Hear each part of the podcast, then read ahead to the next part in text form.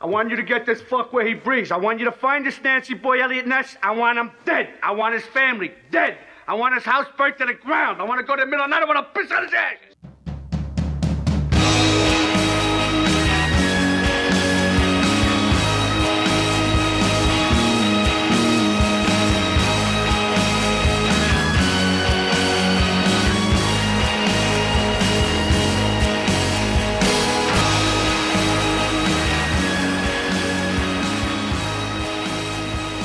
Hello there, and welcome to Pivotal Film. I am Tom Nolan. And I'm adjusting my microphone, also known as Mario Ponzio. It's a superhero name. The most disappointing superhero in life. What are you doing? You can't start drinking the beer already? It's just sitting there open in front of me. It's Oh so my god! Everything's ruined. Okay, you know what? Fuck it. We usually do our little conversation and have fun, and then we lead into the beer conversation. But you know what? Let's just jump right into the We're, beer. drink- we're drinking East Rock's Oktoberfest, uh, East Rock Brewing, located near footsteps from the Pivotal Film studio.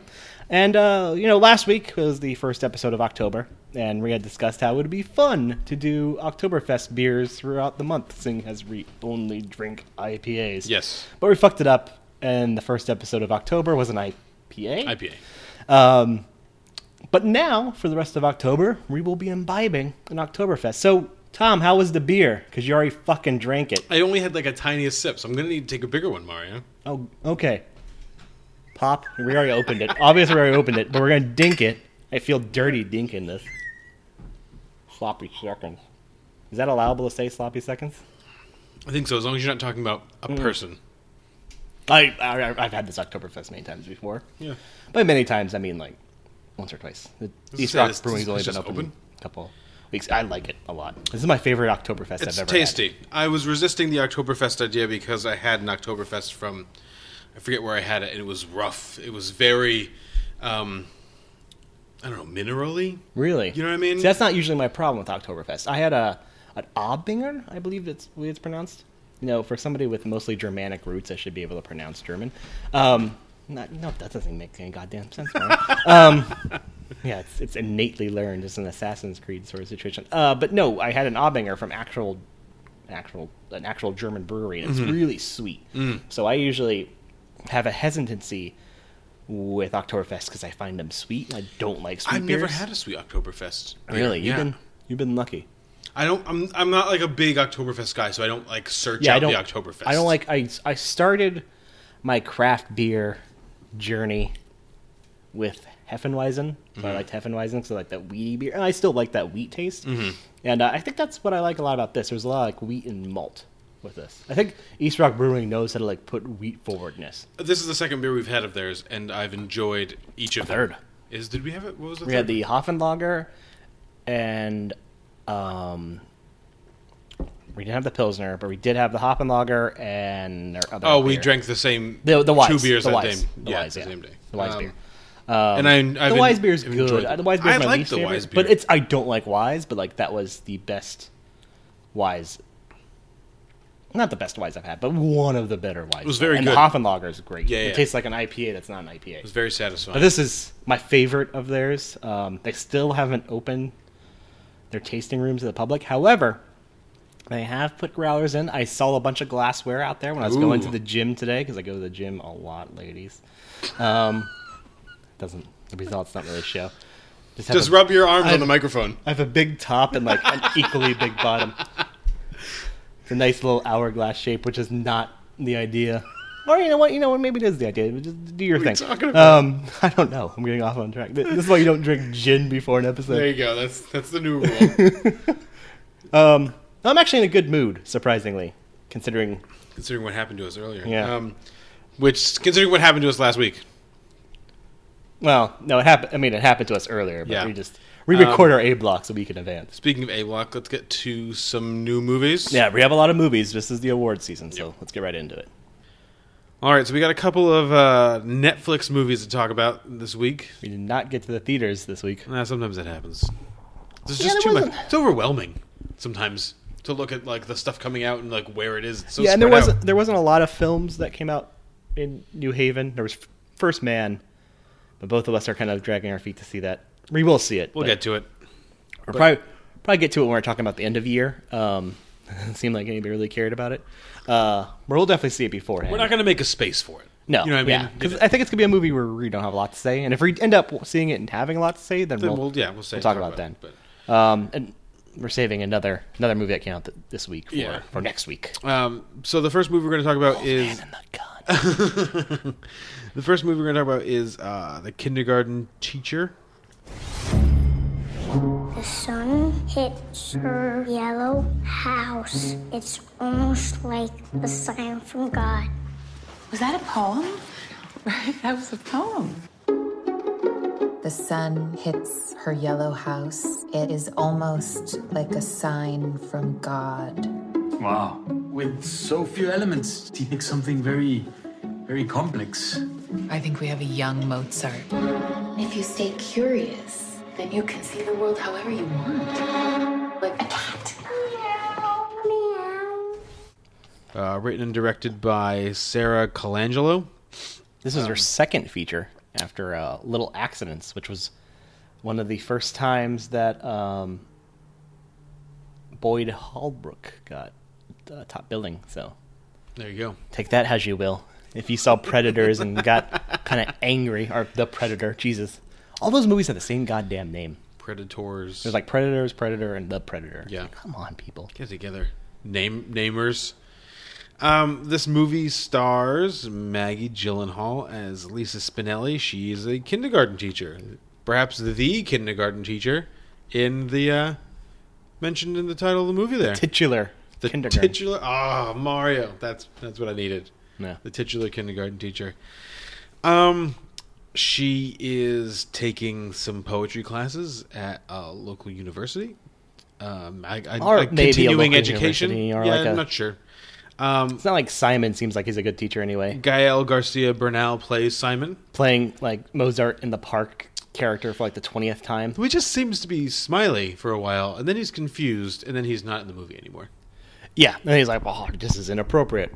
You need to leave my class." Well, he The actually end. says it's what's Also- what's inappropriate is that she's stealing the kid's poetry. It's not inappropriate that she's dragging like not her five year old like into New York City to read poetry in front of a bunch of other people. He's not sure about that.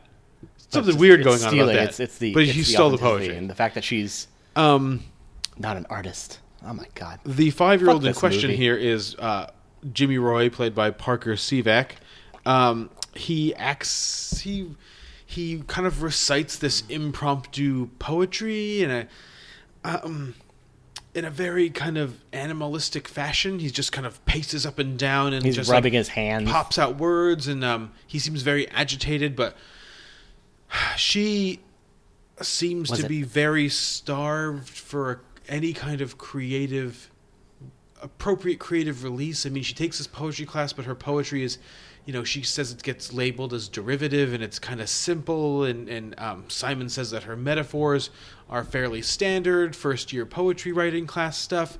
And she seems like she's really uh, grasping for something more. I want to talk about that really quick. I'm not I'm not a big poetry guy. Like my two poets, my top three would be like Frost, Dickinson, and then Dante.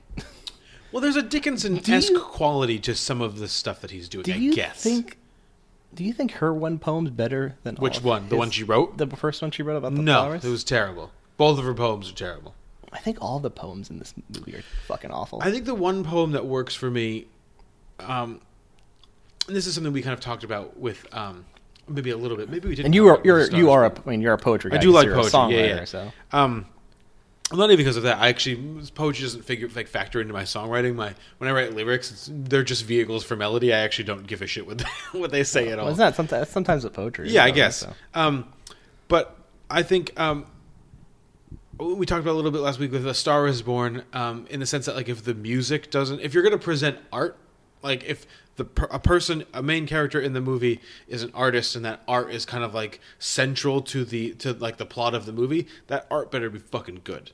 You know what I mean? That art better be good. It better be good art. Then all of it, I think all of it sucks. I think the weird thing about this movie, though, Mario, is that yes, I'm not. I think it would work better if the poetry was no good, and she was kind of, um, you know, misleading herself to think the poetry is good. But then she drags him to that poetry reading, and everyone thinks the poetry is good. which is nonsense. And she reads that poem out loud. His the I mean, kids' for a poems out loud. five-year-old, I guess, but they're not good. responding to it as a five-year-old wrote it. They're responding to it as like a really, like some kind of um, poetic prodigy, and that um, you know, it's it's really significant. I mean, the, you know, But um, to me, yeah, to me, it like his poetry Lisa feels like kind a of- gimmick. Like it feels like, oh, a five-year-old is using words that a five-year-old would not. but that's use not how properly. they. But that's not how they treat it. But that's how they should. And like, I'm Right, okay for with you. suspension of belief in film completely. Um, but fuck this movie. Like, there, there's so much like just Well, nonsensical that leaps of logic. Okay, yeah. I mean, let's I go, mean, let's that's that's with my that thing. It's just it. I do not buy into the conceit, and it's a. Con- it's it's a premise I don't give a shit about at all. like I don't care about a five year old prodigy. I don't care about a woman's starved for it. Like we talked about this. I think this is a good duo pick with Land of Steady Habits in that it's problems that aren't problems. She Mm. has a very happy marriage. Her kids are intelligent. Um, Right, and which- she's like presented obviously has has a very flawed character, but like I don't want to watch an hour and 36 minutes of this dummy being sad that her poetry's bad and needing to find like this prodigy. And then this prodigy not even writing poetry that I believe is good and that I believe anybody besides other idiots would also like. Mhm. And I don't buy the fact that Simon is that intelligent. I don't believe he's like like to me it feels like he's at a city center um, making maybe a thousand dollars a semester. Well, does I, the I don't buy. I I, don't. I, there, there's no like authority saying his poetry's like nobody. Like maybe, I, I- like maybe that's the intent here is the fact that she is just as culturally insignificant as everyone else. But if that's the point, then then Sara Colin, Col, Colangelo did a terrible job at it. Well, I don't think I don't think this movie needs I think it's weird exist. because I think it's they're trying to say that she's um, that this stuff that's happening is not culturally insignificant. Yeah, there's so he has to be. buying into it. There's nothing that says she's wrong. Everyone's lot of- saying she's right. I think there's a lot of tonal um, mistakes in this movie, Oh. and I don't even mean tonal. I don't mean tonal from just kind of like the tone of the movie, but kind of what You certain, mean from the meter? yeah, yeah. Wink. from what certain aspects of of the narrative or certain choices that she made when writing it um, represent in regards to the tone. So the fact that this poetry reading is at the Bowery Ballroom, um, you know, I guess it's a it's a Thursday, but it's still evening. it's still New York City. Thursday evening. They with could book a fucking show at the Bowery Yeah. Ballroom. I mean, are they having a? Are they having Avett Brothers amateur busy. amateur poetry readings uh, like there on Thursday nights in the you know middle of Manhattan? Like I don't. That seems weird. And if they They are, are not. If they are doing it, that better be some really significant fucking poetry. But this guy teaches, who's apparently a significant poet to the point that he's seems like an organizer that he can choose who comes to it, is teaching a night school continuing education class for these kind of non poets. Do we think perhaps maybe he committed a felony? Like Simon was secretly like a murderer at one point, or like a drunk driver and ran someone over, and this is like his his restitution because that's the only way No, this would make because sense. his office is so well inhabited. He's obviously been there for a long time. the well inhabited where he just sporadically goes after Lisa with no really inclination of that building up, and it's just used. her- it's just right in her mouth hole. It's just used there for like a moment of tension because everything in this movie's unearned. Yeah. Everything. So Down to the point that bathrooms lock from the outside. yeah, that's great. Fuck this movie, man. Um, I we both think Maggie Gyllenhaal is really good. Oh, she's she's she's really she's- but it's good like- at conveying this kind of like um odd kind of misplaced desperation. But water's wet. Mag Gyllenhaal's always good. I- yeah, I mean, that's besides true. like the Dark Knight, but that's a, a flat but. I actually but, think like, she's pretty good. in- uh, in- she's really good for what Christopher Nolan is giving her. Yeah. but like, Um, yeah, you don't go into a Maggie Gyllenhaal movie going like, oh, I hope she fucking delivers this time. It's like, of course she's going to good. be good. Better be good, Maggie Gyllenhaal. Um, It's like in their genes, I the think, Gyllenhaal. So if I was to grade this movie, and I'm not gonna, you know, none of this is official, I'd probably give it a C. I'd give it a C because I actually think it's a fairly good attempt could, could I make a joke really quick? Yeah. I'd give it. My grade would be a don't see. Oh, nice. That is good. Gold star. Um, Oh, I would. That's like a pun. I think it's it, maybe not good. Good's not the word. I think it's a worthy attempt at dramatizing something like Virginia Woolf's um, "A Room of One's Own," where she posits that there would be more like female artists if uh, like females were traditionally given the space to create art that that, that men were. Um, you know, Maggie Gyllenhaal talks a lot about kind of what she gave up to you know, or not a lot. And I think that's one of the flaws of the script is that she kind of hits these notes one time and then she moves on from them and never mentions them again. Um, about like the idea that like oh you know there's an everyday routine if you know we look past our everyday routine maybe we can see something new if we um and she talks a little bit about um in you know, a scene where she catches her daughter smoking pot and they're having a weird party in the backyard. Uh, you know, about, you know, how she wishes her house could be more artistic and people could read more things and get off of their phones and blah, blah, blah, blah, blah. I liked it when Molly Shannon was saying that last week. Yeah, no, that's kind of it's ironic I was, that we're talking I was actually laughing at that earlier because I almost mentioned this scene Right. off air. Um, has one of the scenes I liked, forgetting that that was a scene from a much, much, much, much, much. It much, happens much, here much, too. much, It's just better film less effective. Um, in every way. but I think it's it's it's um something worth. I think the idea is something worth exploring, and I don't think they explored it correctly here. I would agree. and Um, I, I, I have you seen the the original? I haven't seen the original. I haven't seen the original, film. no. And like, I think it's a good premise. I think it's a really good idea, and there's a lot of promise there. Well, it's just I mean, I, I kind of I think it swings and misses, but it's it's its swing is it's a good swing.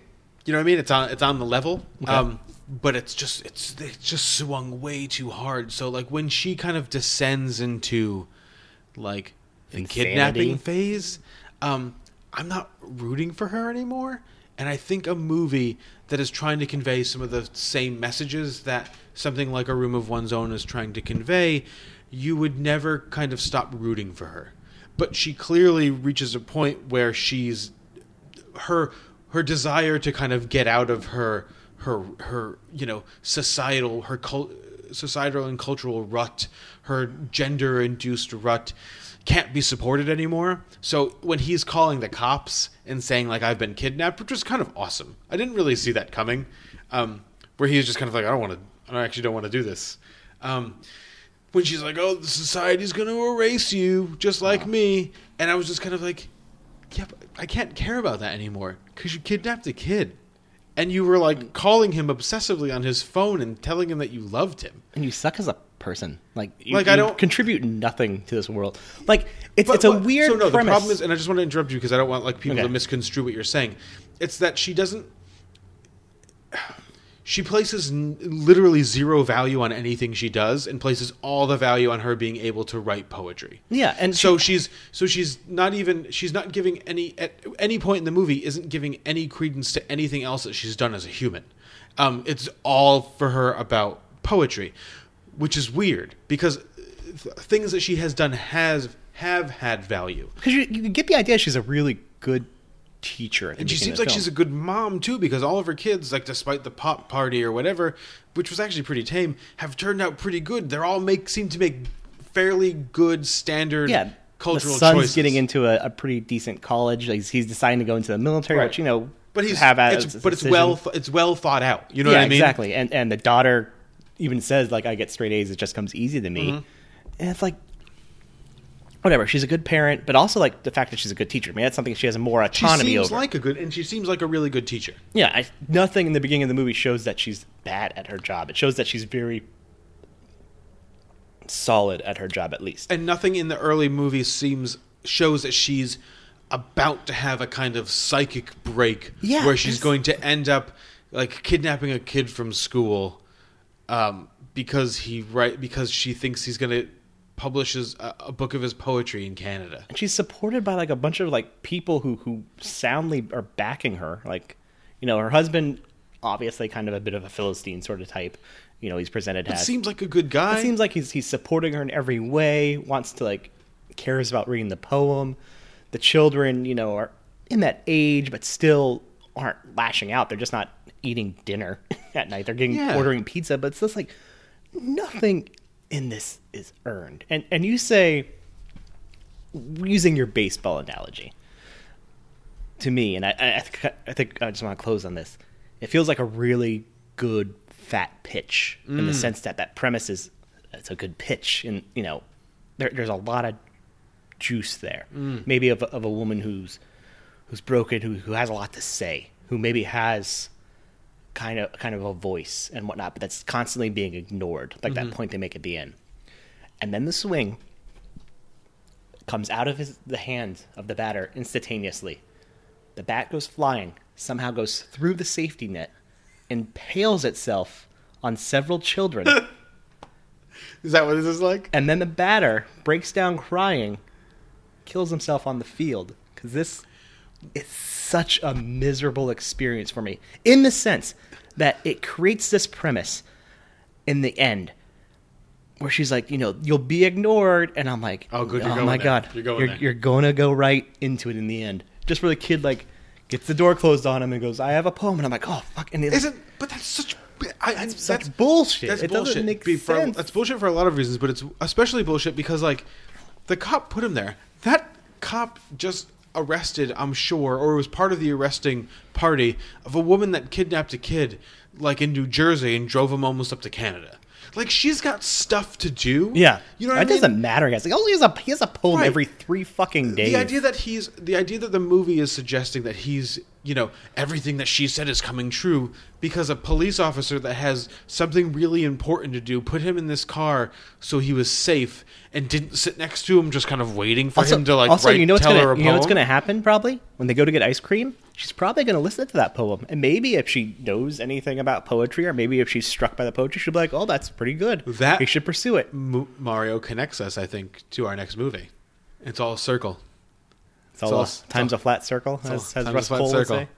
Uh, the next film we saw was the um, 2018 because it just was also just released. I don't know why I said the year. I felt compelled to I say the year. the year. Um, Gareth Evans written and directed Apostle.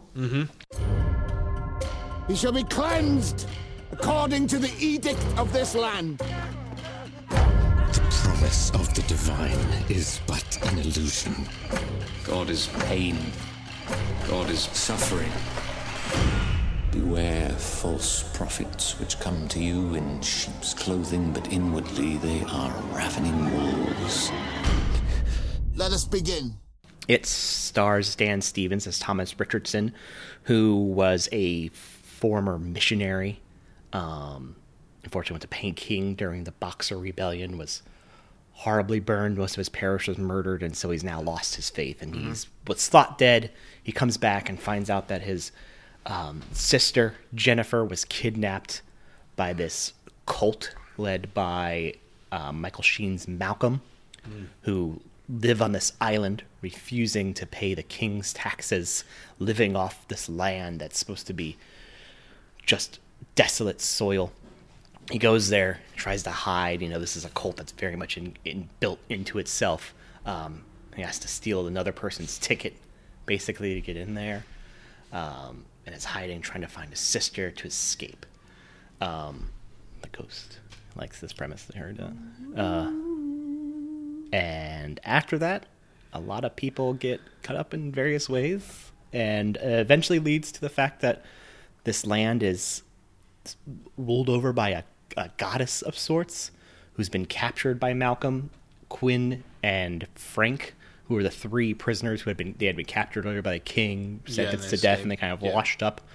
Um, and she she demands basically needs blood to to give to give life to this Yep. land, and, and so the the circle of sacrifices is just increasing, increasing, and increasing, and there's just absolute desolation and desperation as the stakes raise and raise and raise, as they would from a movie from the writer director of the two Raid films. Although on a much less of a level. You haven't seen the two Raid films, have you? Hmm. Fucking amazing. I love those two Raid. The Raid almost came up on my list, but hmm. it's just like a a two hour long erection for me of a movie. like there's movies I there's a movie I like I sat my dad down I was like you need to watch this and like he was just like Like, oh, I, I forgot it doesn't translate to audio. I was looking No, they got very it. wide eyed, It's like a staring without blinking. Yeah. that movie's amazing. Um, I think, I think I like this a lot. Uh, in the sense, this is something weird to be unsure of. yeah, yeah, from a story perspective, it does a lot of unearned things. Like Um, I don't, man. It's just like they don't ex- I- ever so I explain read- who that I read- grinder is. Yeah, like like there's there's stuff like that, which is fine. But like Gareth Evans um, talked about how he saw the premise of how Earth or ideas come into man. He talked about this with Collider. Um, and and man takes them and abuses them and uses them for their own gains. So Okay. he talked about politics and religion, about how like there's ideas presented that at their instance kind of seem good and kind of give life to people, and then people just mutilate them for their own needs, and it becomes a cyclic thing of eventually they they destroy it to the point where it becomes a, a really twisted, maligned version of itself. Um, and then something new blossoms. In the end of this movie, you know, Thomas dying kind of becomes the new god Mhm. of the land, and I just that that didn't work for me at all. It like wasn't this, this necessary. entire like the kind of supernatural subplot Uh-huh. didn't work for me. Um, I, I wanted that to be more, much more on the edges. I think this Yeah. film works if that's there, but not your entire third act. I think that story of this man's insanity, of Quinn's insanity, is a really fucking awesome movie. Well, I they- think that's awesome. Like that entire part works for me, and like the ideas that they want to like escalate the sacrifices work. Yeah. Um, but the fact like that that you're, you're that becomes like the B plot to like this this witch god, Mother Nature sort of god, this you know wanting to die and like that becoming the main conceit of the film. Mhm. That was that didn't work at all, and that's why it's like it's a movie. I it's two parts. It's a movie I really really enjoy, like my favorite horror movie probably of the year, and a movie that I think's fucking dumb. Um, yeah, I liked it. Um, I think maybe in kind of the same, not for the same reasons, and I, di- I didn't dislike what I disliked in it wasn't the same thing that you disliked, but I kind of feel the same way. Like, um, it did what it was supposed to do really well, and I think you kind of you told me to go seek out the VHS two part that he directed, the safe haven part. Um, Which I think's bet, which I think does the same things better. I disagree. Okay. Um, for very like you know, um, for like aesthetic reasons. Like this is clearly what Gareth Evans would do if he had a bunch of money. Yeah, To make which is interesting because it's like the that. same crew, exactly like Sure. the same cinematographer, same score, But he's uh, got same composers. He's got time and he's got money. yeah, he got Netflix fuck you money. Right. So. Um, this is somebody I think this is one of the first times I saw somebody get Netflix fuck you money and like do something with it. do and be able to do something with Yeah. it. And and like I don't think necessarily the you know the the chains being off affected it at all. I think I think no, just it's fairly gruesome. yeah. I mean, um, and it, looks, but it, and it also looks good. but it's it's really still sound. I think the flaws with it are flaws you'd get in a normal movie almost. And so like I kind of like am excited to see what Gareth Well, Evans. like- hopefully Gareth Evans gets more money now. I appreciate that you think that like a nature god who's chained to this chair, who's fed blood by a guy who grinds people up in a huge wood chipper meat grinder Oh, that- thing that fun. wears That part's great. bloody rags on his face. Um, A is a nor- basically? is a normal film. I like that. I like that you think that's that's what a normal film would do. Um, I didn't. I actually kind of the thing I didn't like about that aspect of the movie was how quickly after she's introduced, when Thomas is kind of escaping, um, being caught. Um, you know, breaking into that barn where she's where she's hidden. also breaking into the barn, not when he's in like the blood river. No, no, but like, so he's in after he escaped. You know, he he breaks into the barn, um, or he tries to break into the barn, and he ends up in the blood river. And then the woman comes out of the thing, which is really kind of awesome. Yeah, that's, a, Um, that's a fun scene. And so he escapes into these caverns and he's, and he's you know got his lighter out and he's looking at all these drawings and I'm like oh I'm intrigued now. Like there's a soup there is a supernatural element to this. Like that's pretty cool. I was like I kind of figured there would be because what the hell would be the point of this movie if there wasn't? Um, but you know it's cool. You know I, I, I'm I'm with it. And then like Michael Sheen's brother Malcolm just kind of like walks in and was like, "You showed yourself, eh?" And she's just kind of like Yeah. there. I'm like, "Wha- wha- "What are you doing? Like, why are you giving me all this information? I don't want this information." Do you know what's you know what this this you know what yeah, I think I'd agree with you. You know why it bugs me? That beginning. The fact that Thomas is on the brink of insanity. He's taking what was that lud- laudanum? He's like taking a like that. It's, it's, yeah, a, it's a laudanum. yeah. I think I think it's what it's called. It's like a, it's a it's a, no, basically an opium. Yeah. Um, you know, he's on the brink of insanity. It's like for- a post-traumatic stress. I think, yeah, because right? he's, yeah, he's been tortured. Yep. Um, and then they have that shot where they're getting on to the boat, Mhm. and I'm looking at this going like, oh my god, this is going to be like a Lovecraft film. Mm. And you know, like that's like a perfect shot of like a, a Lovecraft idea. And like they, even when they're on the boat and they throw that that sheep, just slide that sheep, just that nice shot of the sheep just, Just throwing it, yeah. into the water. And, and and the beginning when you know that kind of supernatural element's kind of on the edges. Yeah. I, I wanted it needed to stay there on the edges because I think until had- the until like the payoff or something. yeah exactly and and I, I still think the payoff of it being like a very human goddess you know who is like I, I don't think that conceit that that not conceit that entire theme works for me in, in what was given it's not what I wanted and I don't think it it worked so much in the fact that it is a really well done movie on the brink of sanity. Everyone's kind of on that brink of sanity. You know, the, the tensions are the, the stakes are so high, but then that third act kind of shows its hand completely, and you're like, I don't want to see this. Yeah, and it's weird that so many people know about her. Yeah, Like that, the It's just- Malcolm's it just daughter, is, yeah. played by Lucy she was Boynton. pretty good. Lucy Boy- Boynton. Boynton. The fact that she knows about it is odd because why would she know about it? Like, wouldn't you want to keep this hidden? I guess I mean it's his daughter. Well, but like, that's is this really something that like the whole town seems to like be accepting of? Like that there was this kind of witch that they're feeding blood to. Well, there's like you know occasionally. There's that's that's weird too because it's like it's trying to do this um, sing sing sing street, not sing song. I know I said sing. Um, there, there's an earnestness to to Malcolm. Like he's you, you get the idea throughout the entire thing that he has the best intentions. He's he's trying to be Yeah, he's a good person. I mean, that's He's- where like that's Mike getting Michael Sheen to do this movie I, is like a real coup in the sense that he gets to he can do some stuff that you need the guy playing this character to do. So when he's looking out the window at, at Jennifer kind of being tortured, and he's kind of has that like really questioning look on his face, like you know, where's this where's this going? Like I don't Yeah. really want to do this. Like I'm really just the even when in the beginning when that one when he knows the person being murdered that they're mur- they're slit they're slitting the guy's throat when he knows that guy's like one of his parishioners and even if he wasn't he kind of get the idea that he's not happy Mhm. about it like he obviously has problems with the throne you know he obviously is a kind of shitty dude um but but he's got that weird royal guard. yeah It's like okay. yeah, yeah. It's it's so he definitely has this this weird tinge to him, but there's some weird code he stands by versus like Quinn, who's just a psychopath.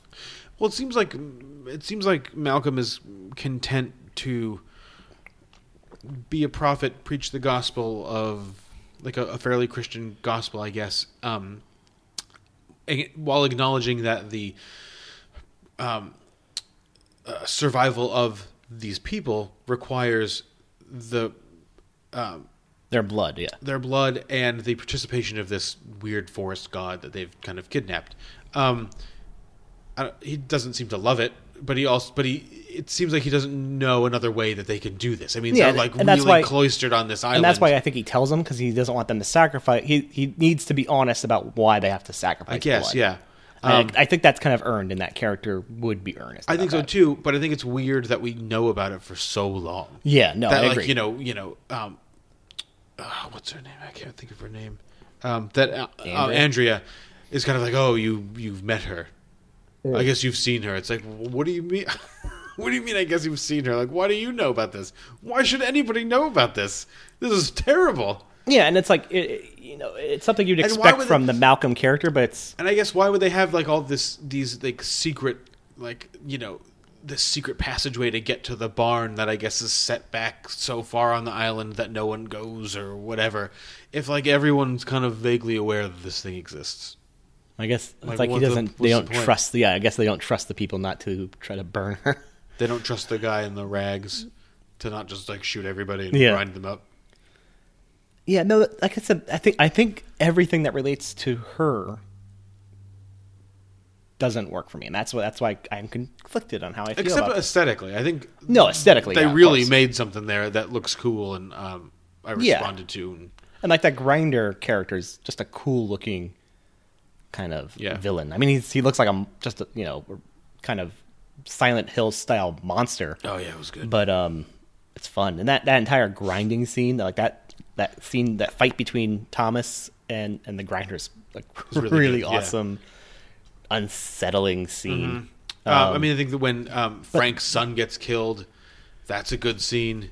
Um, Oh, when they no. just, you know puts the drill in his head, like you know, It's a it's a relentlessly tough, yeah. gory film. And I think this is the by far the goriest film on Netflix. It, but I think this It's beats out, but it's earned, beats though. out Hold the Dark by a Yeah, lot, which yeah, is well, shocking to me. But um, Um, well, because Hold the Dark is, I, I, you know, I we've had this That conversation before. I didn't- violence. Yeah. Um, but this again, is more this this is more in your face. It's a little more kind of animated, I guess. I, but I like that it knows what it is. Yeah. You know what I mean? And that's I can get into this movie because it knows what it it it knows what it is, and it's not trying to be anything more. And I'm gonna go back to this in 2018 over and over and over again. The problem with Hereditary is that it wants to be this really significant film, and it's just it's just a horror movie.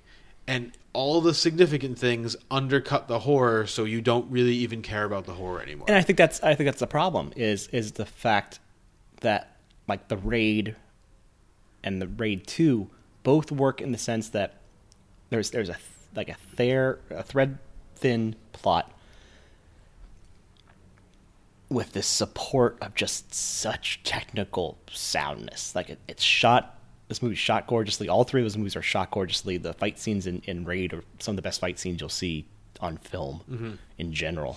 Um, the violence is in your face but very earned and very it, it's uncomfortable but you keep watching. Mhm. um, the scores in this is incredibly sound. It, it it builds the tension. It builds like that kind of fear. Mhm.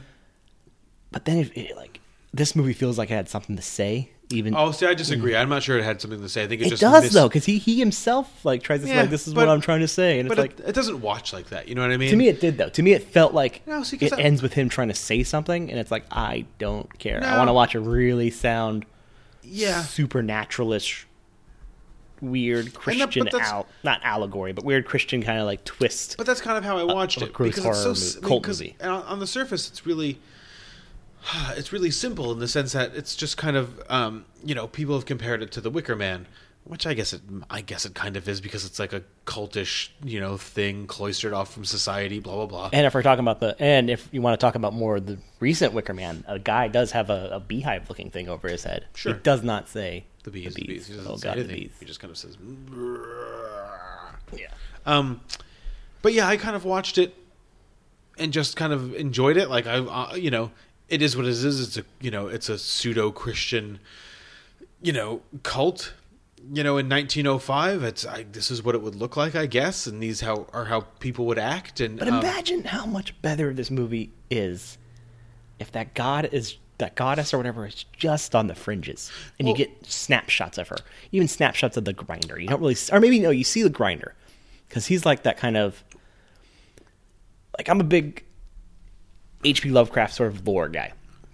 You know, you never see the actual ancient ones, the, the gods, because like the, the concept of seeing them goes beyond human understanding. Yeah. And so many of the characters here are on the brink of insanity for some reason or another. You know, Thomas has that entire torture and, and, and Dan Stevens faith. is actually really, really, really good. At Well, Dan movie. Stevens is great in everything that I've seen him in. Like he's one of the reasons why we'll talk about a movie on my list in about ten weeks. He's the biggest reason it's on my list is Yeah. he sells that character so well. Um, yeah, everyone in this is really good. Like Mark Lewis Jones is kind of like transition to insanity is earned, even though it's, It's okay. Yeah, but it's it's it's a good horror movie secondary villain. But um, everyone's kind of on that brink of insanity. eh, But there's like non there's there's like that craziness to it, and, and I'm okay with like seeing the grinder. You know, seeing that kind of like fundamental villain that is still a humanoid esque. But then when you see like when they tell you everything else you need to know about the goddess, and you? Yeah, see yeah, her, and it's like and it's for so you get that you have that information for so long. Yeah, and like it, it, it ravages the mystery of it. It becomes to me, it loses all of its horror around the first hour, and then becomes just a pretty proficient movie with really good moments of action. Mm. Like it less becomes kind of, I think, besides that that uh, cleansing scene, just because that is is shredded and shrouded in mystery itself. Yeah. Like, why are they putting flowers in a man's gaping brain hole? Um, they never really explain that. Um, but every other scene of like violence oh, that should like really get to you is just kind of like, oh, okay. Like even when you see, um, what is that character? Jeremy's like half mangled body having having been fed to the goddess, you're just kind of like, oh, that's kind of gross, but it's not horrific. Right. And I wanted more horror because I think the first like 20 to 30 minutes, maybe in the first like 40 minutes, like give this good shred of heart. Like when he first sees the the the like I think kind of loses after he sees the jars of blood and he kind of pours the second blood and like you see her really quickly. I think that works. Uh-huh. But then like right after that when he goes like where he finally sees her in in the blood tunnel and all that and, and like michael sheen goes to her and like says you know we'll keep you chained i think that's where it loses it for me um has a horror film it still keeps me Yeah, that's. I mean, that's the thing. I don't give a shit about horror films versus non-horror films. Yeah, I guess- just, I guess I'm I just a- kind of you know- want to. I just want to enjoy it. Like I, I I've, And I still enjoyed I go it. into it knowing that it's not gonna be. Like, there's no way this movie's gonna be like uh, find its way on my list ever. You know what I mean? No, yeah. So I'm just like looking to go. I'm looking to be convinced, like you know, aesthetically, and I want the narrative to be not so terrible that I'm just kind of like, well, I I can't care about literally any of this. Yeah, no, Um, it, it doesn't or the acting to be so bad that I'm just kind of like, wow, what am I supposed to do with this guy now? And it wasn't any of those things. It was, you know, it, All it was pieces- proficiently made. Um, it was narratively good to a point with some question marks, um, and it was really well acted. Yeah, to me, it's like it's like it's a. This is gonna be a weird, weird fucking metaphor. It's like a lot of the pieces all fit together in the jigsaw puzzle, and it created a nice image in the end. It created an image in the end. Like, it all fit together, but that image to me, I was like, I don't want to see this. Yeah. I don't want to see this picture. I want to see something else. Well, that's what's kind of and the one thing that I was really really bummed. I was bummed about the you know the Michael Sheen kind of like you know oh you showed yourself scene, but I was also bummed at the end when like he became like when I kind of saw I should have seen it coming. And I kind of had like this nascent subconscious idea in my head that it was coming too. I just you know you know I I just didn't kind of want to believe that they would do something so unnecessary. Where he becomes like one with the you know with the island. I was like, who cares? Who gives a fucking shit? Like, Yeah, is, that, like- is Michael Sheen now gonna like just bleed into Dan Stevens' mouth for the like the rest of his life? Like, And what like are we get doing? other people back for some Yeah, reason. who- who Like, cares? How's he getting it off the island? Like it's kind of the idea it's going to be a cycle that continues, and it's like, I yeah, just It was not necessary. That that, nature goddess. I don't even want to say subplot because it's the main driving Yeah. point. Just just doesn't work for me. But mm. beyond that, you know, seeing a king's guardman almost get impaled by lost spears does work for me Sure does. because it looks really good, and it's it's a good looking movie. It's, it's There's a lot of good fun. spear shots in this movie. Yeah, or a lot of good, a lot of good man have getting slowly pulled as a knife slowly goes through his entire body. Yeah, that was weird. But I good. liked it. I liked it.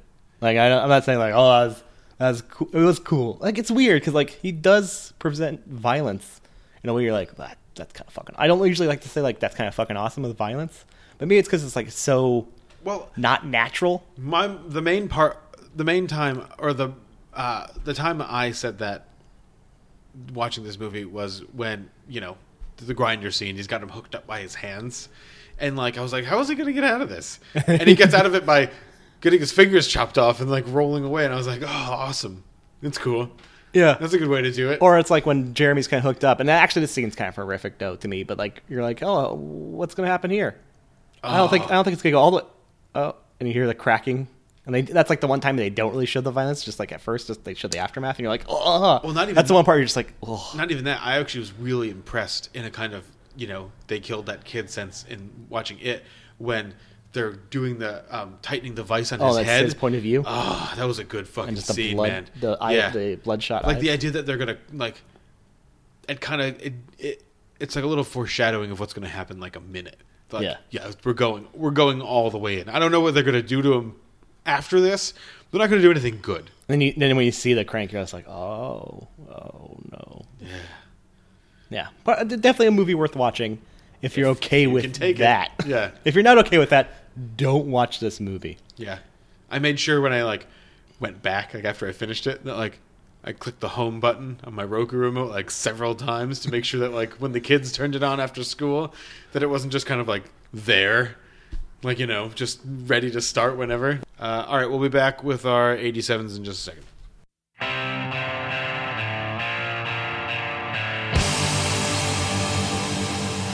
Welcome back. My number 87 is Brian De Palma's 1987 film, The Untouchables. Oh, that's really convenient, Tom. actually hadn't realized that when I made my list that that's how this worked out. Um, it stars Kevin Costner as Eliot Ness, who is combating Prohibition era bootlegging by Robert De Niro's Al Capone in uh, 1920s Chicago. He is assisted by Sean Connery as the straight arrow cop Jimmy Malone, uh, Andy Garcia as George Stone, the rookie, and Charles Martin Smith as Oscar Wallace, the government official who's sent to crack open Capone's books and try to figure out things that he can, you know, ways they can nail Capone using math, which is always very exciting in movies. Even Brian De Palma can make math look vaguely interesting. Um, this movie, I think we've talked a lot about with you. I think the weird movies that you saw as a kid that you probably shouldn't have seen as a kid. Yeah. And I didn't really have any of those movies as that I saw like way too young. Um, my movies for me that are like that occurred seeing those movies occurred when I was like 12, 13 years old. Um, it was this movie, it was a movie we're going to talk about later, um, Patriot Games, um, where I was confronted with an idea that I hadn't known existed before, and that idea is shooting somebody in the head. Which And happens What quite happens after you shoot somebody in the head, Mario? Um, there is bone on the wall, and brain matter, and blood just comes shooting out of your, shooting out of the back of your skull. And it's Or- fascinating. Or two hours of a Paul Greengrass movie. or two hours. Yes, maybe. Um, but I remember watching, and I don't, I don't, I don't. I wish I had the specific circuit, like I could unlock the specific circumstances in my memory of of when I saw this movie and why I saw this movie as many times as I did. But it's when Oscar is shot by Frank Nitti, played by the great Billy Drago. Billy Billy Drago. I have to cut in really quick. Yeah, yeah. As a kid, one of my favorite actors. Um, I adored. Did you ever watch Adventures of Brisco County Jr.? Yes. Like his John Bly, the villain. I just fucking loved. If you ever get a chance, it was one season, I think. Adventures of Brisco County Jr. It's a Bruce Campbell vehicle. Yeah, yeah. It's great. Um, but he's he's like so memorable as like this weird, sweaty, pointy faced villain that looks like he can't do anything other than kill people. Oh yeah, like like, real what, life. what do you have? He had that like Pale Rider and all those really Yeah. bad '80s, and by really bad I mean awesome '80s action films. And the great thing about this Oh, movie, I love Billy one of the great things, yeah, I do too. Um, and one of the great things about this movie is that you kind of know, you know, he's a he's the villain. Like Capone is the villain, but he's the real villain, and you know he's the real villain very early on in the movie. So in that scene that I'm referencing, when Frank Nitti, clo- you know, he's got his he's got his head down, and he's he's hiding the fact that he's the cop in the elevator Mhm. when he closes the door and the elevator door and looks up, your first reaction, at least my first reaction when I was a kid, was like, "Oh no, no!" Not thinking that he would blow these two guys' heads off. Um, but he blew their heads off, and the shot of the elevator door opening when Ness and Malone find them in the elevator is just burned into my memory forever. And that's kind of the first time I think I encountered consciously the idea of like pointless death, of like the futility of being a character in a movie, where anybody can just shoot you in the face anytime you want, like a good guy, and not even like a cool good guy. Like he's the he's the accountant. Yeah, You know like I he mean? has, He's a, he has a, a- really kind of like guy. miserable sort of death. And he thought he was really cool. You know what I mean? He was he was carrying a gun and he He shot has all that- he has those that guys on moment that bridge. Yeah. he has that really like big. he was a on the hero bridge, for, yeah. for he was a hero for like a day, and then he gets shot in the head, um, and it really, you know, it deeply affected me. I don't know if you have, I don't know if you're any any of your crazy, you know, kid death movies. You kind of were My crazy kid death movie. What?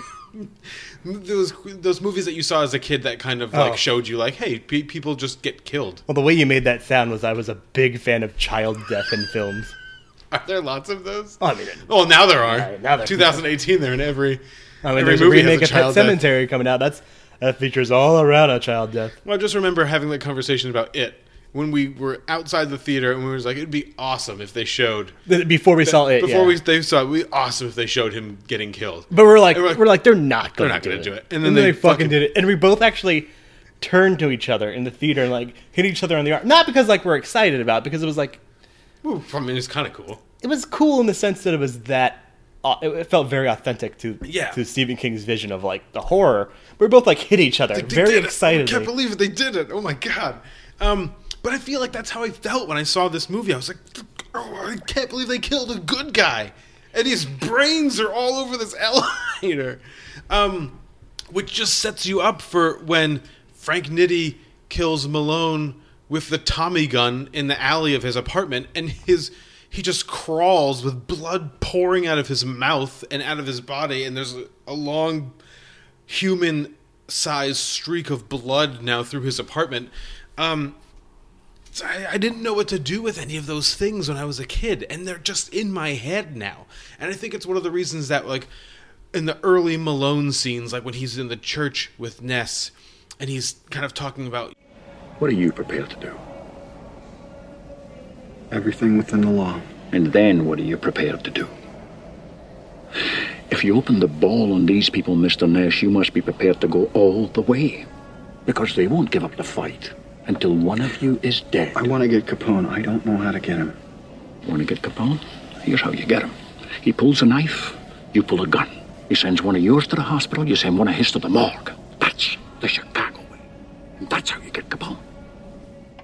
I still get kind of teared up because in my head, as a 12, 13 year old, I was like, well, that's just really awesome. Like, that's what heroes say. Heroes say that stuff and they live at the end of movies. Heroes don't say that stuff and then get shot 50 times on the fire escape of their apartment and then have to drag themselves down the hallway and die just puking up blood. You know what I mean? And that's Yeah. that's, uh, that's those are profound things, and I don't know. I can't say precisely how they set the course for like other movies that I would watch, and, and you know how I would accept those movies, and or how I could look at those movies not with my emotions, but you know analyze them and understand them better. But I know for a fact that when I first saw it, I didn't 100% understand it, and it was just a kind of visceral reaction to something like that. Um, I mean, I'm not a big Brian De Palma guy. No, I, I do not like Brian De Palma. I don't like Brian De Palma really at all. Me neither. Um, this is really the, and I don't even think this. I even say the first Mission Impossible is the worst one, and I oh, saw see, the second and I, one. I kind of liked the first Mission Impossible until it kind of lost the thread of its existence, and Which is what Brian De people were Palma just peeling masks does. off, and I was just like, okay, I'm all done. Which is like, that's my problem. Like Brian De Palma always has a great idea, and he kind of loses the plot. But I think one of the things that kind of drew me into this, I'll give him credit for drawing me into this movie in the sense that he made all of those scenes something that could stick in your head. You know what I mean? They don't look like normal scenes where that stuff happens. There's a lot going on. So the can I mean, when they find the body, the camera pans over. Um, so you know you get this kind of growing glimpse of of like the blood inside the elevator. Um, there's a lot of really dramatic shots that kind of accentuate the dialogue. Um, so in that scene I just referenced when they're in the church and he's you know talking about you know that's how that's the Chicago way. Um, there's a kind of there's two camera things that he does. He does this really low angle shot where they're sitting in pews, so you can see Malone playing with um, that Catholic pendant that he keeps with him, like Yeah. the patron saint of, of police officers and lost causes. Um, but he's just fumbling with it. And I think that's a great Sean Connery scene. That's a, that's a that's a professional actor who's been working for a long time, who's like, you know, using his hands to kind of show emotion. Um, but the other one is you get this kind of like vaguely fisheye um, scene where it's like kind of over Ness's shoulder, but you, because it's the, the the lens is so wide, you get to see both of their faces. And Kevin Costner is really great, I've, and I love Kevin Costner. He's I've got a Kevin Costner movie very high up on my list. Um, but I like Kevin Costner best when he's kind of out of his element, and he is. Yeah, Kevin Costner gets a lot of shit, by the way. He I think so- doesn't deserve. No, he doesn't because he's really good at playing. He's really good at playing innocence, and not innocent in the sense that like they've never done anything wrong, but innocence in that he's really craving, like he really wants to be a good guy. There's like a desperation to stay to stay good, and that's I mean that's Kevin Costner in a nutshell. But you can kind of see him eating. You can kind of see that eating at him Mhm. throughout the movie, and in anything he's really good in, you can kind of see that you know him trying to reconcile one aspect of or reconcile aspects of the world against who he feels he is um and in that scene you you get that really you get that really good. So there's this guy who knows a lot and, but he's unsure of himself. And then there's this guy who doesn't really know anything but he's also unsure of himself. And it kind of builds it kind of sets a, a tension point for the rest of the movie. Like you don't know where is this going to go? You don't know what you know. like, like, how they- they far is do- this going to go like Duvall does a good job of, of setting the tone of you know the lines Ness is willing to cross very well too, and I, and I I think that's kind of like you were saying is the fact of like it, it very much fundamentally kind of buries itself in, in Ness being a lawman, as you can hear in the background. Yeah, that's The he, that's him coming. Ness. We're running a bootleg hooch operation here in the Pivotal Film Studios today.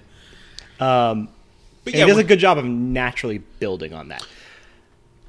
My ultimate issue with the movie is I think the script sucks. I think David, I, I don't like the the script to it. Right. I, I don't like the fact like why is Frank Nitti the villain, like the main villain? Frank Nitti, I, I'm okay with historical exceptions, but Frank Nitti would go on to take over for Capone and then kill himself. Like humorously, by the way, kill himself. He was like drunk and, and talk about shooting in the head. He tried to shoot himself like three times in the head before he's successful. Yeah, yeah, yeah. What a Um, fucking douche. That's what I love about the Chicago, like this history thing.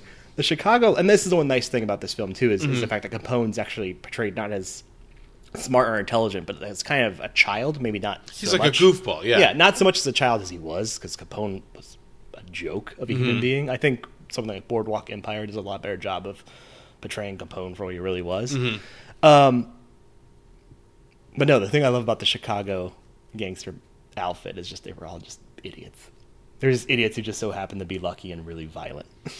Yeah, and you, I mean, you get a little bit of that in this movie in But the my- sense that nobody. I mean, Ness can kind of do whatever he wants. You know, I mean, he loses two guys through the course of the thing, but he always has like the next. You know, he's always on top of them. Yeah, and, and there's definitely like that that scene where you know somebody says like I don't like the proof of your means, and it's like you know yeah I'm in the Chicago sort of thing. Mhm. But it's just The Canadians. yeah, the Canadians. Um, there's just so many liberties and and weird story threads in this that just don't work for me. Um, like using Frank Nitti as the villain, and like like I said, I'm okay with those liberties, but it's just why why not create like a fictional Just make a guy, Yeah, yeah. just make a guy. Just make a, a Yeah. nonsense sort of non non-existent man. I, I mean, we talked last week about um, 22nd July and like the the uh, you know the Norwegians made a movie called Utoya um, Utoya July 22nd that is like a one shot or mostly one shot look at a woman who's on the island and she's just a fictional character. It's like do that, you know, just mm. just you you can you're allowed to make these like fictional representations in order to kind of create a dramatic tension, but this just seems so outwardly absurd. And like they're so I think this kind of builds into my bigger problems of this film is there's so many lines that just feel artificial. There's so many scenes that feel like they unnecessarily build tension. I don't like the stairway scene Mm. at all. I think it's just meant to build tension in this really awkward We'll go back to artificial that, way. Um, but we talked off air about how, for for me, this movie's always been kind of a joke in, in my group of friends. I saw it also at a young age. I actually saw it around 14 or 15. Mhm. And so this is before the internet, well, it was around the time that internet meme culture, I guess, was starting to be created. Um, but it was a running joke with my friends uh, of, you know, De Niro's line is Capone of, you know, I want him dead. I want his whole family dead. I want him in the ground, blah, blah, blah. And just his line read And, like, the line reading of that's odd because De Niro's not great in this. No.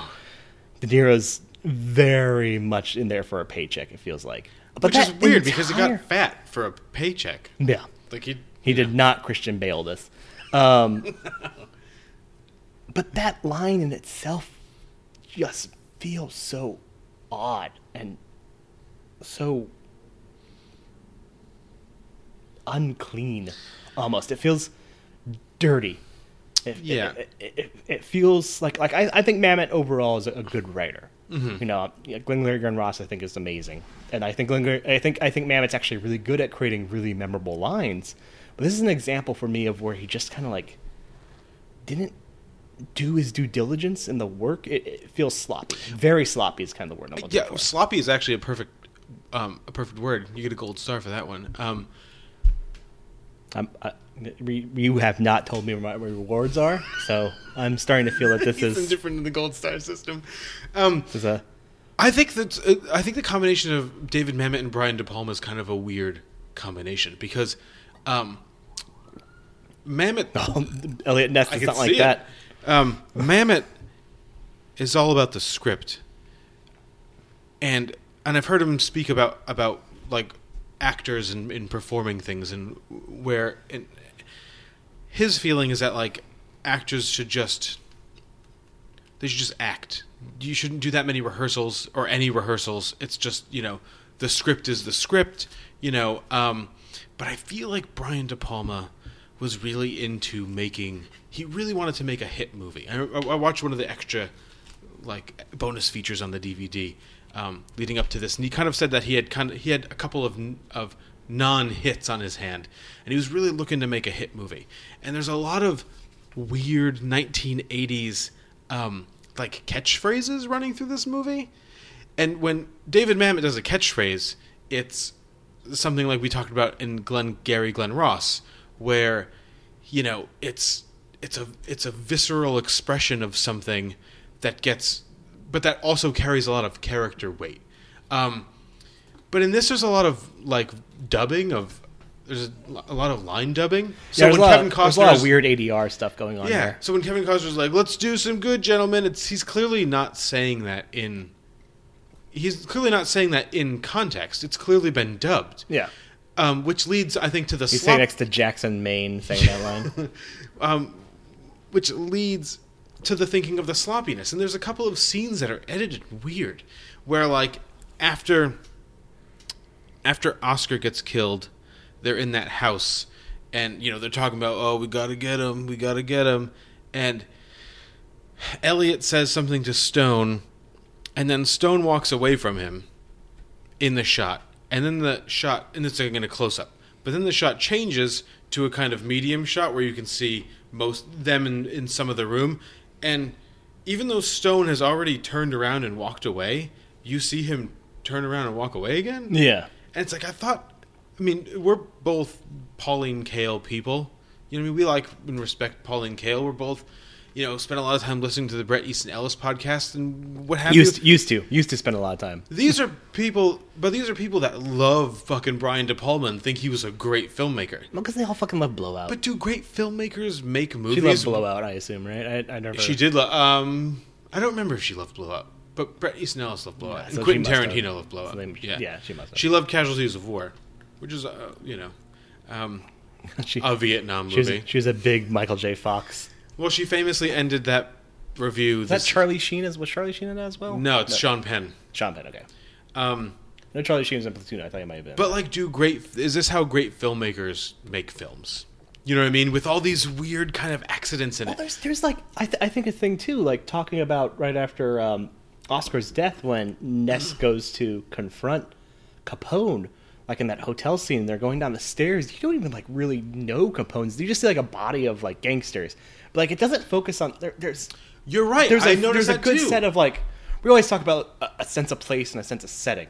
You know, like we really fucking hate like you know the band establishing shots or whatever, but like you have to like set a tone. It just looks like there's random gangsters coming down and he's yelling at him, and it takes it until it finally settles on Capone to be like, oh, Oh, Capone's right there in the middle yeah. of them. But that's. I mean, I think that's. I mean, I didn't look back at it. I'm, I wouldn't be surprised if De Niro wasn't even in that first shot. That's true. Um, and that kind of leads me to what you were talking about with the, um, you know, the the stairs, you know, the famous stairs scene. Like when I went to, Chi- I've been to Chicago f- uh, several times in my life, and every time I've been there, because this movie has such a hold on me. They have me. a great quarry. was that Soldier Field? No, there's a big quarry if you're going down I-80. It's Oh, just, okay. it's just it's Um, like, oh, welcome to Chicago. Have you been to the? I've never have you been been, to the train station proper, no. Okay, so I, every time I've been there, I've gone to stop into the train station just to look, and you know, you you know, it's it's the train station. Is it very Odessa like? I'm thinking in my head now that I'm watching it, and now that I have like the frames of reference, and there is um. I'm thinking that he didn't do that to steal. No, it's. I'm thinking he did it just in homage, but I also think he did it because he thought it would be cool. Hmm. You know what I mean?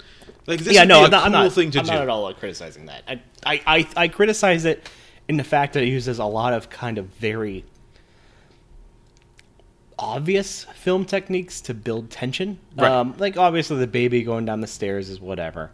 Uh, that's that's the homage. Um, but just like everything being in slow motion and every other person being shot, Oh, and yeah. the baby carriage getting shot, but it just being above the baby, And that stone that- just comes out of nowhere. That like really the great Call baseball of slide. Duty style Infinite Warfare baseball slide.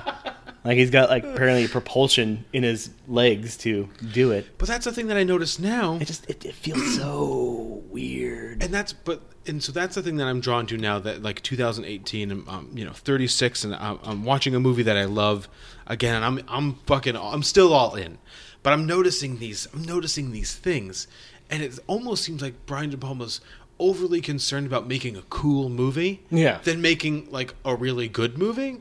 So I mean, I think Which this- I think is like a prop. Like look at Scarface. Scarface is another Oh, I don't movie wanna talk try- about fucking Scarface. Well, that's a movie that's trying to be cool Yeah. and fails on every level because Yes. that movie fucking sucks. Scarface is is terrible. If you like Scarface, you can stop listening to our podcast. And I'm, I'm perfectly comfortable if anyone wants to send us a bunch of hate mail, like saying you gotta love Scarface. I don't fucking have to love Scarface. Scarface stinks. I'll debate it. Um, but so I wrote down some things like so. Obviously, it has a screenplay. Yeah, I like Michelle Pfeiffer, but I like Michelle Pfeiffer in In everything. everything, yeah, so yeah. we're kind of you know. I, I'm talking about like performance Yeah. beyond like anything else. Um, you got a screenplay by David Mamet, and in 1987, that was awesome. You got costumes designed by Giorgio Armani. You got a really? score. Yeah, did, I did not know that. you got a score Oh, that score is fucking great. I want to say something about the score. You got a score by um, Ennio Morricone. That's a big. I mean, that's a from a production value standpoint. What that's wins a that? What wins that year? for score? Yeah. not, not that one. Well, I know it doesn't win. I forget what wins. Okay, keep Look talking. Um, that's a that's a cool lineup. You know what I mean? And the score is awesome to a point because then there's times where they use the score where it's just too it doesn't make any sense. It's almost it's a kind of blasted out version of of a typical noir crime score. You know where it's got this, you know, these kind of vaguely electron electronic elements.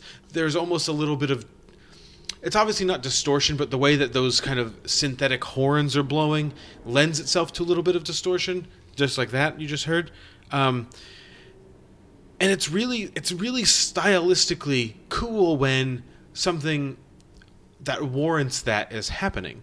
But like when they're waiting um, for in Canada to you know to to get the the truckload of of of, of liquor that's going to be delivered, they still they're doing some of the same like it's the same score and it's like well you have this very naturalistic environment why are you using this score like what is the point like get abandon the last like, Last Emperor won that year, by the way, and that Oh, gave yeah, David the- Byrne an Oscar. So I'm not gonna I'm not gonna argue. yeah that's fine David Byrne can. congratulations david byrne um You're great. just- we love you. he leans too heavily on the cool and i just sometimes i wanted him in you know in 2018 to not worry about how cool anything is and just make the fucking movie you know what i mean and just like you've built up all this tension just let it hang by itself you don't need to do all this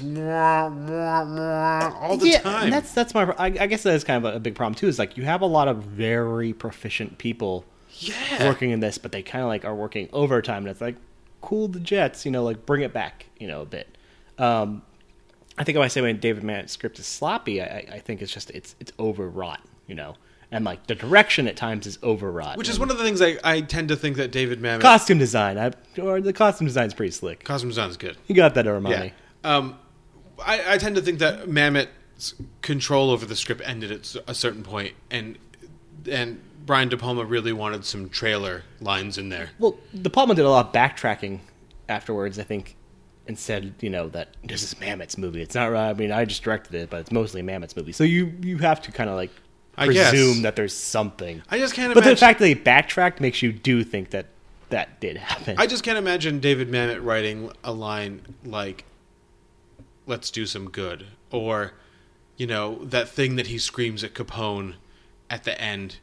Um, after Capone's been convicted guilty Yeah. of, of tax evasion, he's like, "Oh, you keep fighting until the fighting's over," or whatever he says. It's like, "What the fuck?" And Capone's like, "What? What is that?" And I, as a as a also, the viewer, sound design in, in that's terrible too because I can barely hear what Ness is saying. because it, but then he's overdubbed. But then even when he's overdubbed, I'm like, what?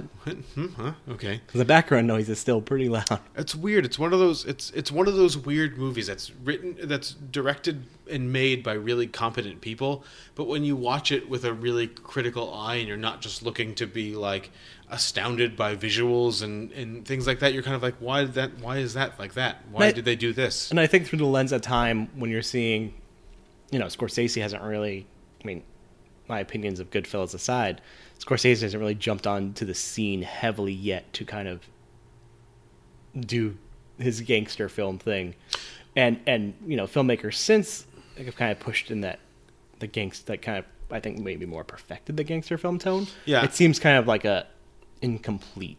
and it's it's funny. I mean, that's a uh, especially astute point when related star point? to yeah, gold star for sure. two gold stars in one discussion. We're thinking about De Niro, in the sense that De Niro stinks in this movie, except for the fact that he's fat, he's just being De Niro. You know, like a, it's cliched, as cliched De Niro as you can get. He's not even Yeah. attempting to do like a Chicago accent. He's not attempting to do anything different than he ever does ever. But it's funny. And like Bale did work with David O. Russell, and David O. Russell's not even a good director. Um, it's weird to think that this movie is so pre Goodfellas because in Goodfellas he seemed really well calibrated. Yeah, no, and he's- you know he was doing some really excellent like acting and and um, using you know using the camera and using his body and using his space. But like you know he gained all all this weight to use Capone, but he doesn't use his body to do anything. He's just a fat guy walking around. You know what I mean? He's got no sense of himself. He's just delivering lines in like the most mobstery way is possible. It, is it possible Robert De Niro just wanted to get fat? It's po- yeah, it is possible. was like, He I'll take this role. He liked doing that to the end of Raging Bull. It was like, yeah, I guess. I let's don't do wanna- it. it's been seven years. I need to get fat And again. Brian De Palma's like, you don't have to. It's fine. He's like, no, I want to. no, it's good. It's good. We're gonna do it. You get fat. But um, just to bring it all back, so so the reason this movie shows up in your list where it is is because of the fact that it kind of introduced you to those darker themes of what could happen to a hero, Right, and like I said a couple weeks ago, and like, the fact that the hero has to be take questionable means at times. well, not even. It's it's it's. This is one of those things where I'm gonna I'm gonna hedge. Yes, there's all those things, but like the aesthetics of this movie allowed for that those things to be implanted in my film watching psyche. You know what I mean? Um, so it's the visuals of those things, and like we're going to talk about with Patriot games, and, and you know, I don't know how many weeks, a bunch of weeks. Um, you know, it prepared me to understand when an IRA operative shoots a gun into a car with a kid in it. Yeah. To understand it on a level beyond like the shock of like that a kid might die and understand it on a narrative level and understand it on the level of um, film appreciation rather than just kind of like what it is. Um, you know, that's No. the Untouchables. That makes perfect sense. the Untouchables, baby. All right, we'll be right back with my number 87. A few weeks ago at number 90, we talked about Metropolis, a film that I didn't find particularly great from a plot standpoint, great from a direction standpoint, and, you know, technical standpoint, but that I found it pivotal in the way that it shaped history. There to be other films on this list, and this is the first one at 87 that was shaped by history itself and then played a great role in being a doorway to the time and also influencing films that would come and the culture that would come.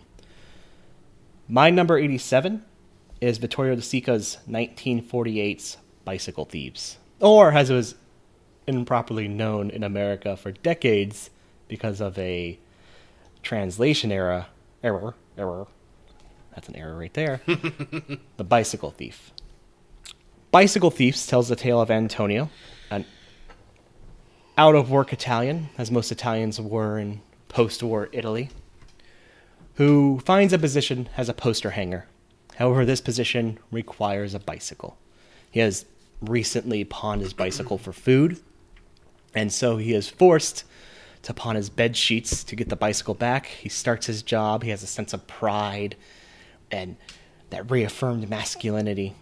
As he starts his job on his first day, he goes, hangs some posters, and as he sets off on his own, couple of thieves steal his bicycle. And from there, him and his son Bruno set about the city to find his bicycle.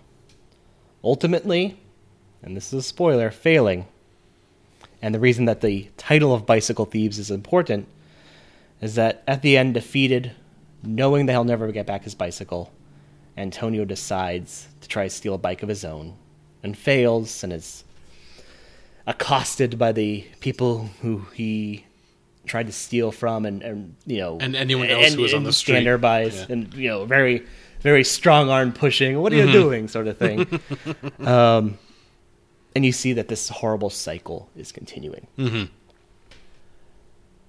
The reason that movie shows up on my list is the fact that I was first introduced to French New Wave at a younger age. I did not at all respond the French New Wave. Mhm. And I wanted to find out why. And so I looked into Italian neorealism, knowing that Italian neorealism was really sort of the catalyst to the French New Wave. Mhm. And I fell in love with Italian neorealism because while the French New Wave to me felt, and I don't know if this is this is an inaccurate sort of feeling, felt inauthentic, felt Mm. somewhat artificial, as though there was a distance to the films. Neorealism to me felt very much of the time. And maybe it's because it's so close to the end of World War II and and you have the descriptions of history with it and you know what the times were like Mm. because that's what's taught to you in school, but you felt it. So, to give us some backstory, Benito Mussolini was actually a big film fan, even more than seeing film as propaganda. He actually saw the cultural significance in film. He was a fucking piece of shit, by the way. But so I don't think we're anyone thinks pro Mussolini. well, I'm going to say, let's say like he liked the culture of it, but just know he was he was pretty awful. He was a real film buff. yeah, Mussolini. um, but he did found so he did found the film the Venice Film Festival in 1933, and then the 1935 he found the Cinecittà or the Cinema City, uh, a collection uh, a large film studio to kind of get the Italian cinema Mhm. back on track. However, at that time, a lot of the films being promoted promoted these fascist ideas. They were called the uh, the Telefono Bianca, Bianca. I do not know Italian films. The White Telephone films. These were emulations of 1930s Hollywood comedies, are the Hungarian style comedies, kind of based on the plays coming out of Hungar- Mhm. Hungary in the 1920s and 30s. They promoted very socially conservative ideas, the country, a very delineated state of class. Mm. Um, you know, the, these really antiquated ideas that are becoming popular again in modern America. In modern Uh, everywhere. Yeah, Jesus. Um, but they very much emulated and promoted the fascist values. Mm. You know, even the little kids in it had those Shirley Temple style curls, you know. Mm. And they're called the white telephones because everyone, when they had a phone conversation, picked up those pearl white telephone that was Mhm. kind of known for the rich class. And around this time, there's a bunch of film critics of the magazine Cinema. Um, the ed- editor in chief of that was actually Benito's son, Vittorio Mussolini. Um, and they were like, this is bullshit. this does not at all show Italy for what it is. Italy, you know, people were starving, they were hungry, Mhm. The, the war was tearing it apart. You look at the destruction of Rome after Mussolini's downfall. Um, the Germans occupy Italy um, to kind of reimpose that, that, that fascist front. But they weren't allowed to attack fascism in general. So they attacked these white telephone films. Hmm. The first of its kind was the uh, Luchino Visconti film's 1943's Obsession. It was an adaptation of James A. Cain's uh, The Postman Always Rings Mhm. Twice. But it's really spectacular in the sense that, and this is a movie I, I really enjoy. I so many neorealism movies I love. Um, whereas the white telephone movies focused in on close-ups, you know, look at the face of this beautiful actor and actress, you know, who who have built their lives to be an actor and actress. Sure. These were medium shots showing the dirt of Rome, showing the dirt of the Italian city, showing the machinations of the world around them, showing the world for what it truly was. Mhm. You know, the fact that everything wasn't harmonious, the fact that these class divides didn't do any good. And this movie, the cop was screened for the fascists and for the church at the time. Um, the fascists took a copy of the film and burned it. And actually, the church spread holy water in the cinema where it was screened because they deemed it sacrilege. Huh. Luckily, he kept a, a co- like a negative Yeah. copy of it. Um, you know, Roberto Rossellini would then later on do in 1945 Rome Open City, you know, which is this really dark tale of um, a resistance force in, in the last days of, Germ- of German occupation Mhm. of Rome. Um, th- this priest, you know, helping the resistance and you know being betrayed by this woman who just gets a fur coat and drugs and in the end he gets put against a wall you know like they, they try to like downplay the role of god and whatnot and try to like convince him you know like that the people he supported were atheists and whatnot but he holds stands fast to his convictions but the church itself is you know turned against him and he gets you know he eventually in the end um gets put against a firing squad by Italians, but the Italians refuse to shoot him. So a German soldier comes up and shoots him in the head, and you know, shoots him not only in the head, but kills him. Yeah. Um, and it kind of pans away to show the basilica and all that, to show like how the, the, the coldness of the church. Mhm. And these films, while they were attacking kind of the purity of the images of the films we were before them, they were truly making a statement of the time. And these are all great films, but for me, Bicycle Thieves is the one movie that I feel is the first film that is on my list that I feel is an important, a truly important film to see for its context because it's timeless. Hmm. It's a movie I saw when I was really young. I saw it when I was about 12. You know, and it actually made an impact to me because it's a very simple story.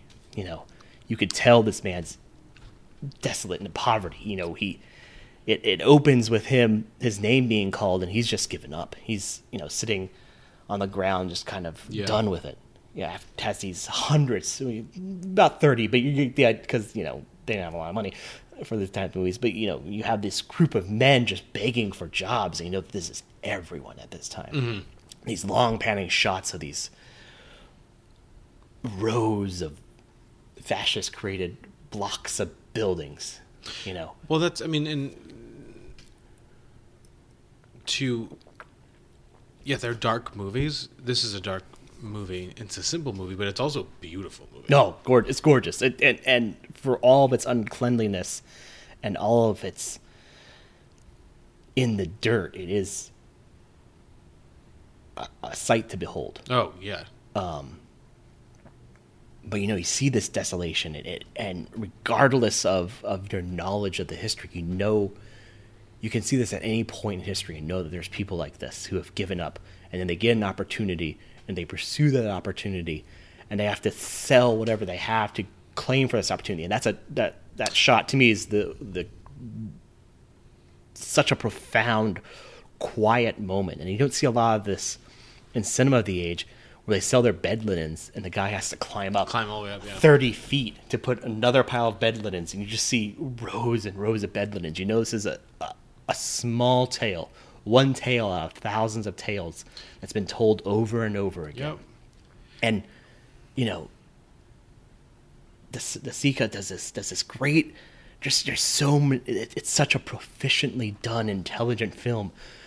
That just looking at the title of the film and when he goes upstairs to see his wife talking to the soothsayer and leaves the, the bicycle in that moment you're like oh this is where the bicycle's, bicycle's gone. But it builds tension and it's so intelligent and so proficient and just it brings you down into the dirt it brings you in every single moment every single glimmer of hope it gives you and then it just pulls you Well, back. I mean, so you know, you talked about the differentiation between you know um, the French New Wave and I- Italian neo-realism, and how there's a distance in French New Wave. And I'm thinking the first thing that pops into my head is the shot um, or the sequence in um, Truffaut's The 400 Blows, where the kids are running through the street, and you get this overhead shot of of the streets, and there's these kids just kind of peeling off and going in their own different directions. Um, which is clever and fun and something we'll talk about later. Um, but it's one of the things I noticed in watching this again. I mean, I've, I've seen this before, but I haven't, I hadn't seen it in a while. Um, is it stays? It just stays on the ground. Yeah. It just stays in front of the people. It's sometimes the camera's pulled way far back, like right after um, um, Antonio gets the job, and he's he's you know he's going to tell his he meets his wife at the place where they Meets get Maria, water. yeah. And you see the you know the blocks and the fences, the, the block apartment buildings and the fences, and kind of like the desolation of where they are, set against this. I'm assuming is you know beautiful blue skyline. We're gonna see it as as, as a kind of light gray. Um, well, you see, but it's it's, interesting But the cameras, feel it's- the cameras is is just there. It's just right next to them, so it can just kind of pull up next to them as he's walking. It doesn't. There's no skyline shots. There's no. There's none of these big, breathtaking, you know, moments of you know cap, trying to capture Italy as like a tourist attraction or something. No, It's- 'cause- it's down on the ground. This is what these people see every day. And the thing I, I get in that shot too is I do see, you know, you see, I, I think there's a lot of color in this film, even though it's a black and white Yeah, yeah, film. Like, like talking about the shot of Maria, you know, you could see the sky. I do see the sky is blue because you could tell, like, it, it's a light. You could tell it's a bright, sunny day. So you see, you could tell it's a blue, beautiful blue sky. But then you see the blocks of the buildings and you see the ground, and all you can feel is that the ground is just that dirty brown dirt, you know, like Mm. like a desert almost, or, or desolation, and that the the buildings are that soulless concrete gray, you know, and just kind of everything I think in this movie, because of its intimacy, Mm. you know, I mean, it definitely holds back and gives you a lot sh- long shots of the of the city while showing you these characters, just to show you what the city truly is like, Mm. show you the fact that the city is still recovering from the war and that people are still struggling and starving and the city's still nowhere you know that, that europe in, gen- in general is, is struggling um, but there's such an intimacy to it Mm. too that that you add in at least i did add in added in the color myself that I I think that's um, that's a gold star comment. Um, in the sense that I'm rolling in the gold that. stars. Um, because I noticed that too when when the scene where he confronts the thief in the in the brothel. And no, but after the brothel when they've Okay. got him outside, they're kind of pushing Oh right, around and and then, like he's in the his the thief's neighborhood. you get the proximity because of all the people.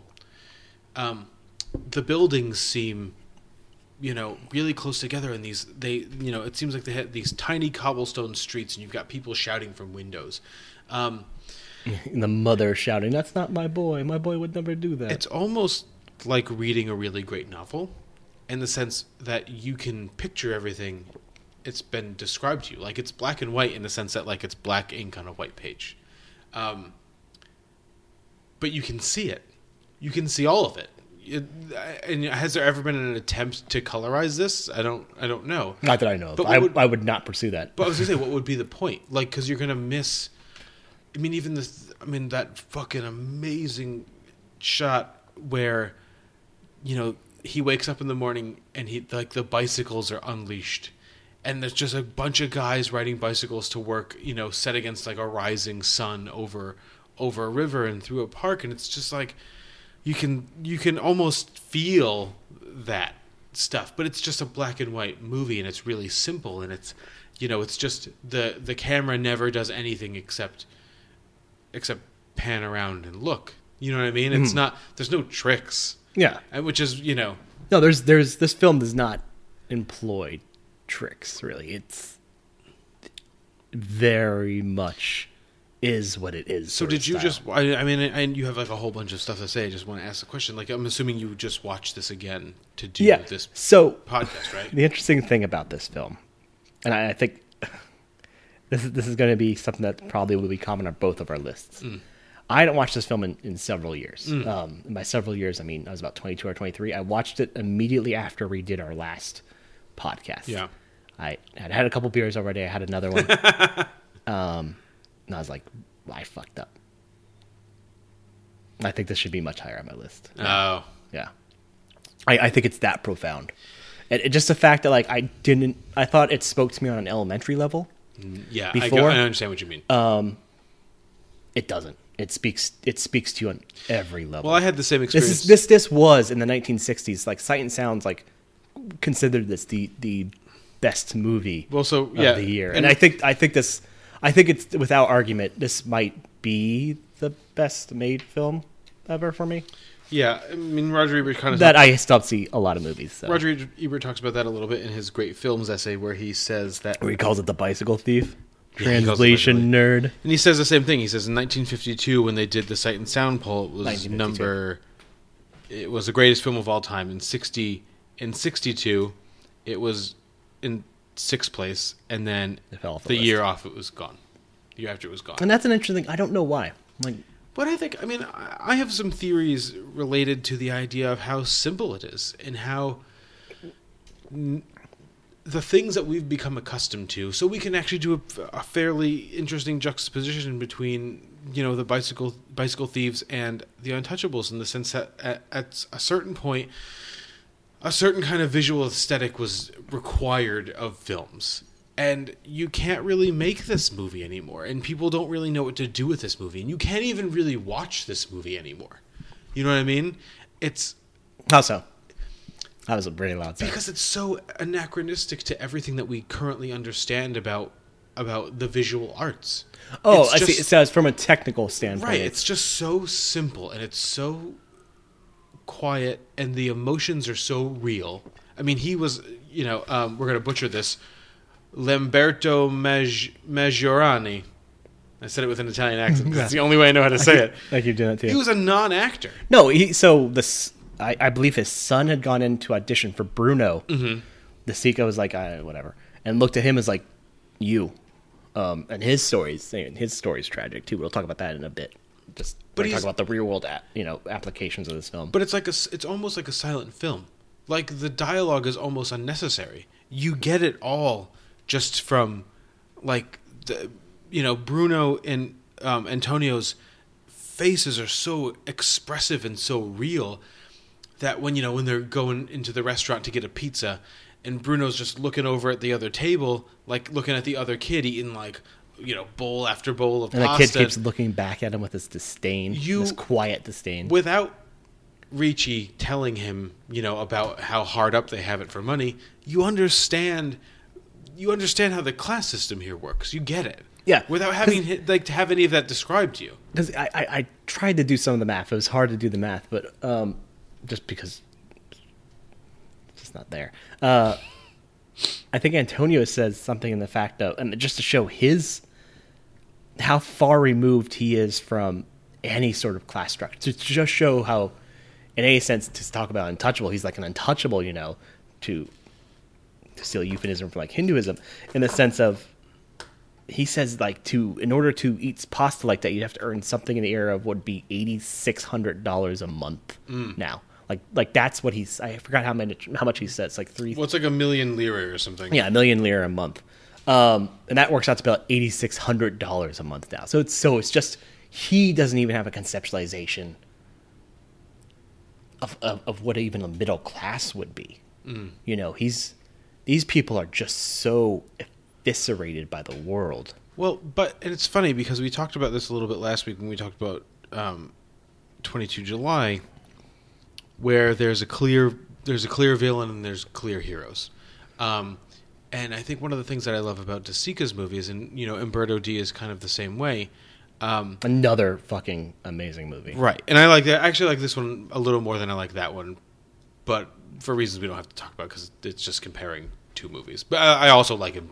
I think I think if you're I, I think think I, I I- think everyone should see Bicycle Thieves. In the same token, everyone should also see Umberto D Sure. and Shoeshine. Um, I, I just I like the actors in Bicycle Thieves more. I think they're doing I think they're doing um, more things. I like the I like the quiet of of Bicycle Oh, that Thieves more. Bruno um, Enzio uh, S- Staiano, Sta- Staio- Staioia. I don't know. Enzio is, is that kid's a fucking. That's one of the best child performances. Oh man, he's so good. You've seen. Um, just the concern on his face, Jesus. Oh, the idea- it's so fucked up playing the solo. The this movie, there's no villains. You know what I mean? No, because just- the kid that the, you know, it's an such- abstract. It's such It's- a it's an great abstract. fucking scene where you know he goes, he gets the cop. So the cops are always around, and you know Roger in Roger Ebert's great movie review, he kind of makes a sense that like the cops don't care, but the cops seem to understand what's at stake here, and they they Well, understand the that like kids, they keep asking there's Antonio. hundreds of bicycles. You know, there's where are they going to find? And it's it's you know where are they going to find this bicycle? Where the hell are they going to find it? They don't know. Look for it. You made a complaint. If you find it, you can get your bicycle back because you made this complaint. It- you know, all the bicycles have license numbers or whatever. You know, the viewer knows that this kid stole that stole his bike. You know it. But when he takes when the cop who, you know, there's a cop around, Bruno runs and gets a cop when he's being accosted by the kid's neighborhood. Bruno gets a cop, and the cop says, "Okay, you know, let's go see your apartment. Let's go look in your apartment." They live in one room. You know what I mean? These people aren't any better off than than Antonio is. Yeah, and it's, built. It's built this kid up to be such like a, a villain and a scallywag, as it were. Right, and he's- he's just he's in the same dirt. you know? Right, and that's exactly what I was going to say. Is that everybody here is, you know, except for the family eating all the pasta and maybe the people at the soccer match. I don't know, are all in the same fucking boat, and they're all trying to get like. There's Well, think- th- there's no heroes and villains here. It's just a Well, bunch of people scuffling and That's trying to shown get in ahead. that just fucking amazing ending. You know, where Antonio goes to steal the bike, and the guy sees sees him and goes, "No, um, you know, He's got it hard enough. Yeah, let it go." You know, and, and, and no, I, I don't think that's founded what Ebert said. I, I think the officer like says to very much makes it obvious. Can you say this? Can you do this? You know, it it shows a level of empathy, but a level of just being worn down. And this movie's just about being beat down. every- by right. force such abstract, and this is what I love about neorealism. And you know, like some films like Rome, Open City, very much have a titular sort of villain, um, not titular, but a, a very definitive villain. Um, a lot of neorealism just says that there are these forces outside of understanding, Mm. but forces that are society that society has created, that the world creates, that that recreate, that beat us down, and Yes, Tom. He's raising his No, hand. no, go ahead. Finish um, that that just you you this film is something I see and, and you can touch. I mean, it's simple, yeah, but it says it has these quiet valleys. As it Oh, were. yeah. Um, it's simple. It's plot machinations and all that, but there's these what could be unfilled. And I, I, I wouldn't necessarily agree that's so simple in the sense of you know you would, you would expect a, a protagonist and antagonist, and so the- these all these like hollows within it, Mm. but these hollows are filled by these unmeasurable void of of timeless void that that every person in every time deals with. But the thing I think the movie, the thing that I think is great about this movie, um, everything as a you know everything. Yes, well everything except the score. I don't like the score. Yeah, that's I think the score is kind of intrusive and unnecessary. Um, but so you made that comment about how you know how everyone's trying to kind of there's all these hidden forces that are keeping people like you know keeping people down but there's also this sense that there's like hidden forces and i'm making air quotes um, as well that are keeping people up so Hmm. he's got this friend who just is willing to stop work and stop Yeah. rehearsing his play to talk to him about his stolen bike and to help him find his stolen bike. Um, the kid that you know that stole the bike. You know, there's all these people that are willing to defend him. There that are willing to go to bat for him. There's the guy like you just said that lets him that lets him leave. This says this guy's got it bad enough. Um, There's, a real sense of community, yeah. there's a sense of community, but there's also a sense of everyone's perceived humanity. So nobody is perceiving anybody so much as the villain or the hero. The hero um, just kind of blindly. Everyone seems to understand what's at stake here, and it's what's at stake is like someone's life. Um, and I suppose in another movie, you know, that whole neighborhood that was, you know, you know, had um, Antonio pegged up against a wall would have, you know, killed him or ripped him to pieces. Or Yeah, and they just want him out. They just want him out just there. exactly. Um, they know. They understand what's happening here, but they're also going to defend their family. And you could see, I mean, I, I think uh, uh, the, the fact that that last shot makes sense, and the fact that like the fact this movie was called Bicycle Thief for the longest time is a disservice to it, in my opinion. I think a lot of you know modern critics' opinions is um, that term bicycle thieves.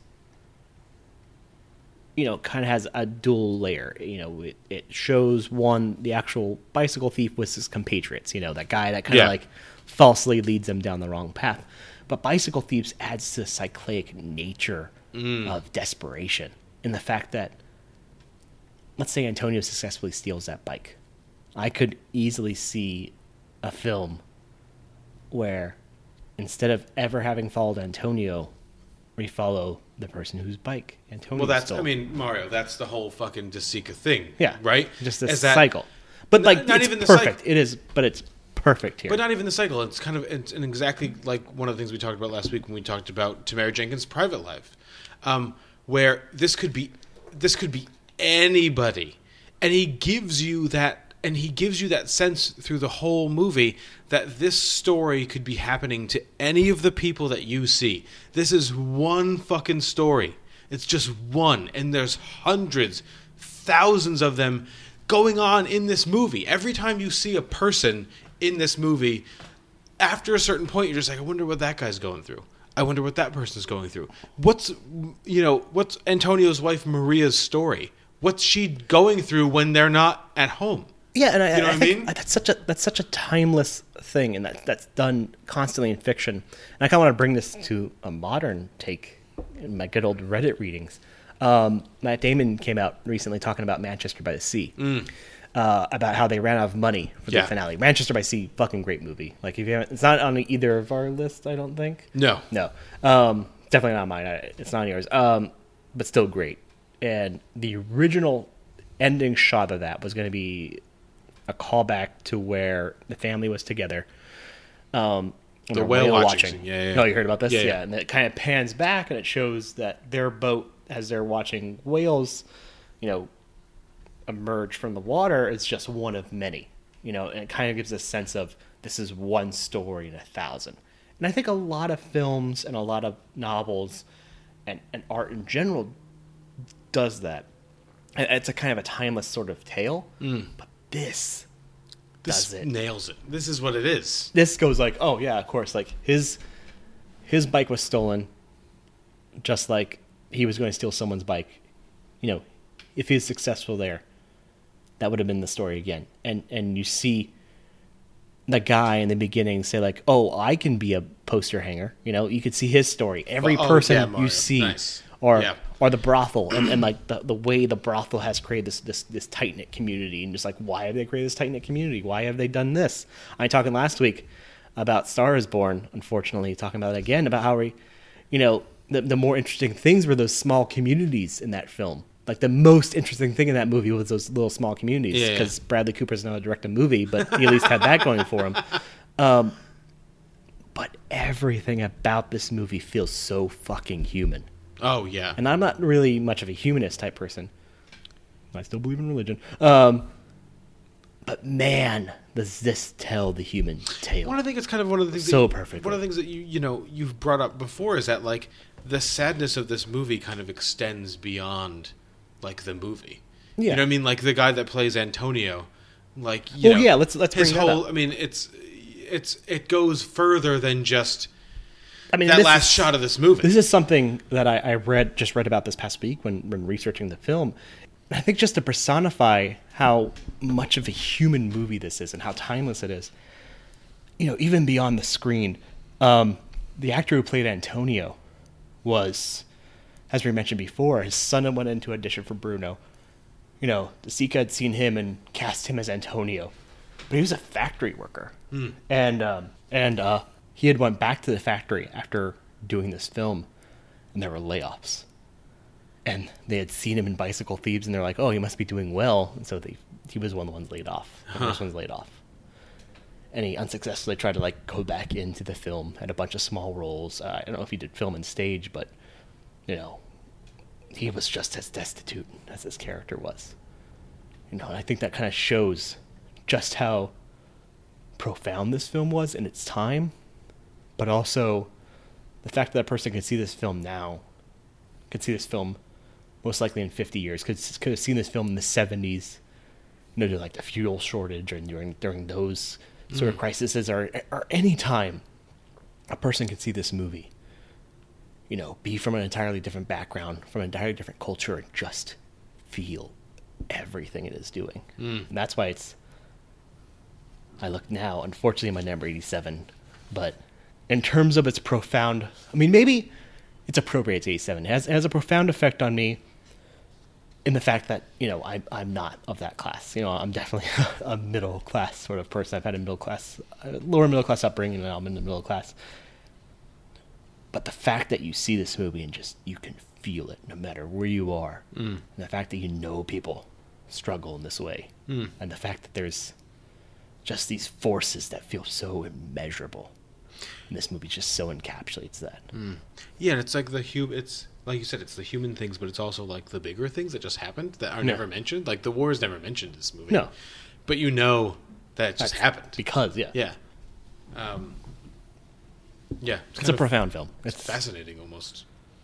I, I don't even think almost I think it is fascinating Well, it's one of those things that like fascinating. So you know, it's not a curiosity. Yeah. But I think in 2018, it's almost become something like a curiosity. Um, I don't know in 2018 it's becoming more and more relevant an- in each passing day. Yeah, it's it's definitely a film that everyone should sit down and watch. It's it's a short movie. It's 90 some minutes. Mm. It doesn't feel like it's 90 minutes. no, it almost It feels like it could go. It could go longer. Yeah, but it doesn't need to because everything about this movie is just so proficient. Yeah. and that's why it's my There we are. number 87. All right. Well, that's it for I think that wraps it up on a bit of a downer note. Uh, my movie next week will be little, little, little. Ha- mm, actually, no, we're not. in the same next week's not a happy week. No, yeah, not bicycle thieves. We'll make it. Yeah, we'll make it happy. Two weeks from now, I get happier. Yeah, there you go. All right, so um, you know, you can go to Instagram or at instagram.com slash pivotal film. You can look at all these Oktoberfest we've been drinking. Mm. and we'll be drinking. Well, we've only drank one, but we'll be drinking. You can look at the nice little image. It's all of East Rock's covers are basically the same. Just it's just East Rock. They've got a good cohesive, Yeah. like vision. No, it's it's definitely uh, a solid labeling, Mm. a, a, an i- a brand identity. I think so. And it's a pleasant image. Um, you can also follow us in the backwards world at twitter.com slash film pivotal. Tell us once more why you think Star is Born is great and why we're goofballs. And we- we'll still tell you you're, you're wrong because you are. Yeah. You're very wrong. Um, you can send those same messages to us at uh, pivotalfilmpodcast at gmail.com, and you can go to pivotalfilm.com to keep track of the movies on our list and listen to episodes and uh, look at a list of the beers that we've drank if you want to, you know, you feel like you need an interesting beer suggestion. Or if you you know you've seen some of these movies over the past couple weeks that we've talked about in our A block, and Or you you've can seen- drink away the memory Yeah. of it. You've seen You just want to do like an entire and- row of all those beers. Yeah. Um, but that's it. You know, we got a, next week's another big new movie week. We got lots of things to see and talk about. Uh, definitely next week I'll be talking about a movie that features a gun-toting Jamie Lee Curtis. Don't you feel like you're being crushed to death with new movies now? Before we did this podcast, I didn't even care. I was like, "I'll get to it." I watched, but now I feel like I'm dying. Yeah, like obviously, as as we said earlier, we film our A block a week in advance. Um, so really, we're actually talking about First Man next week, even though we talked about it earlier tonight.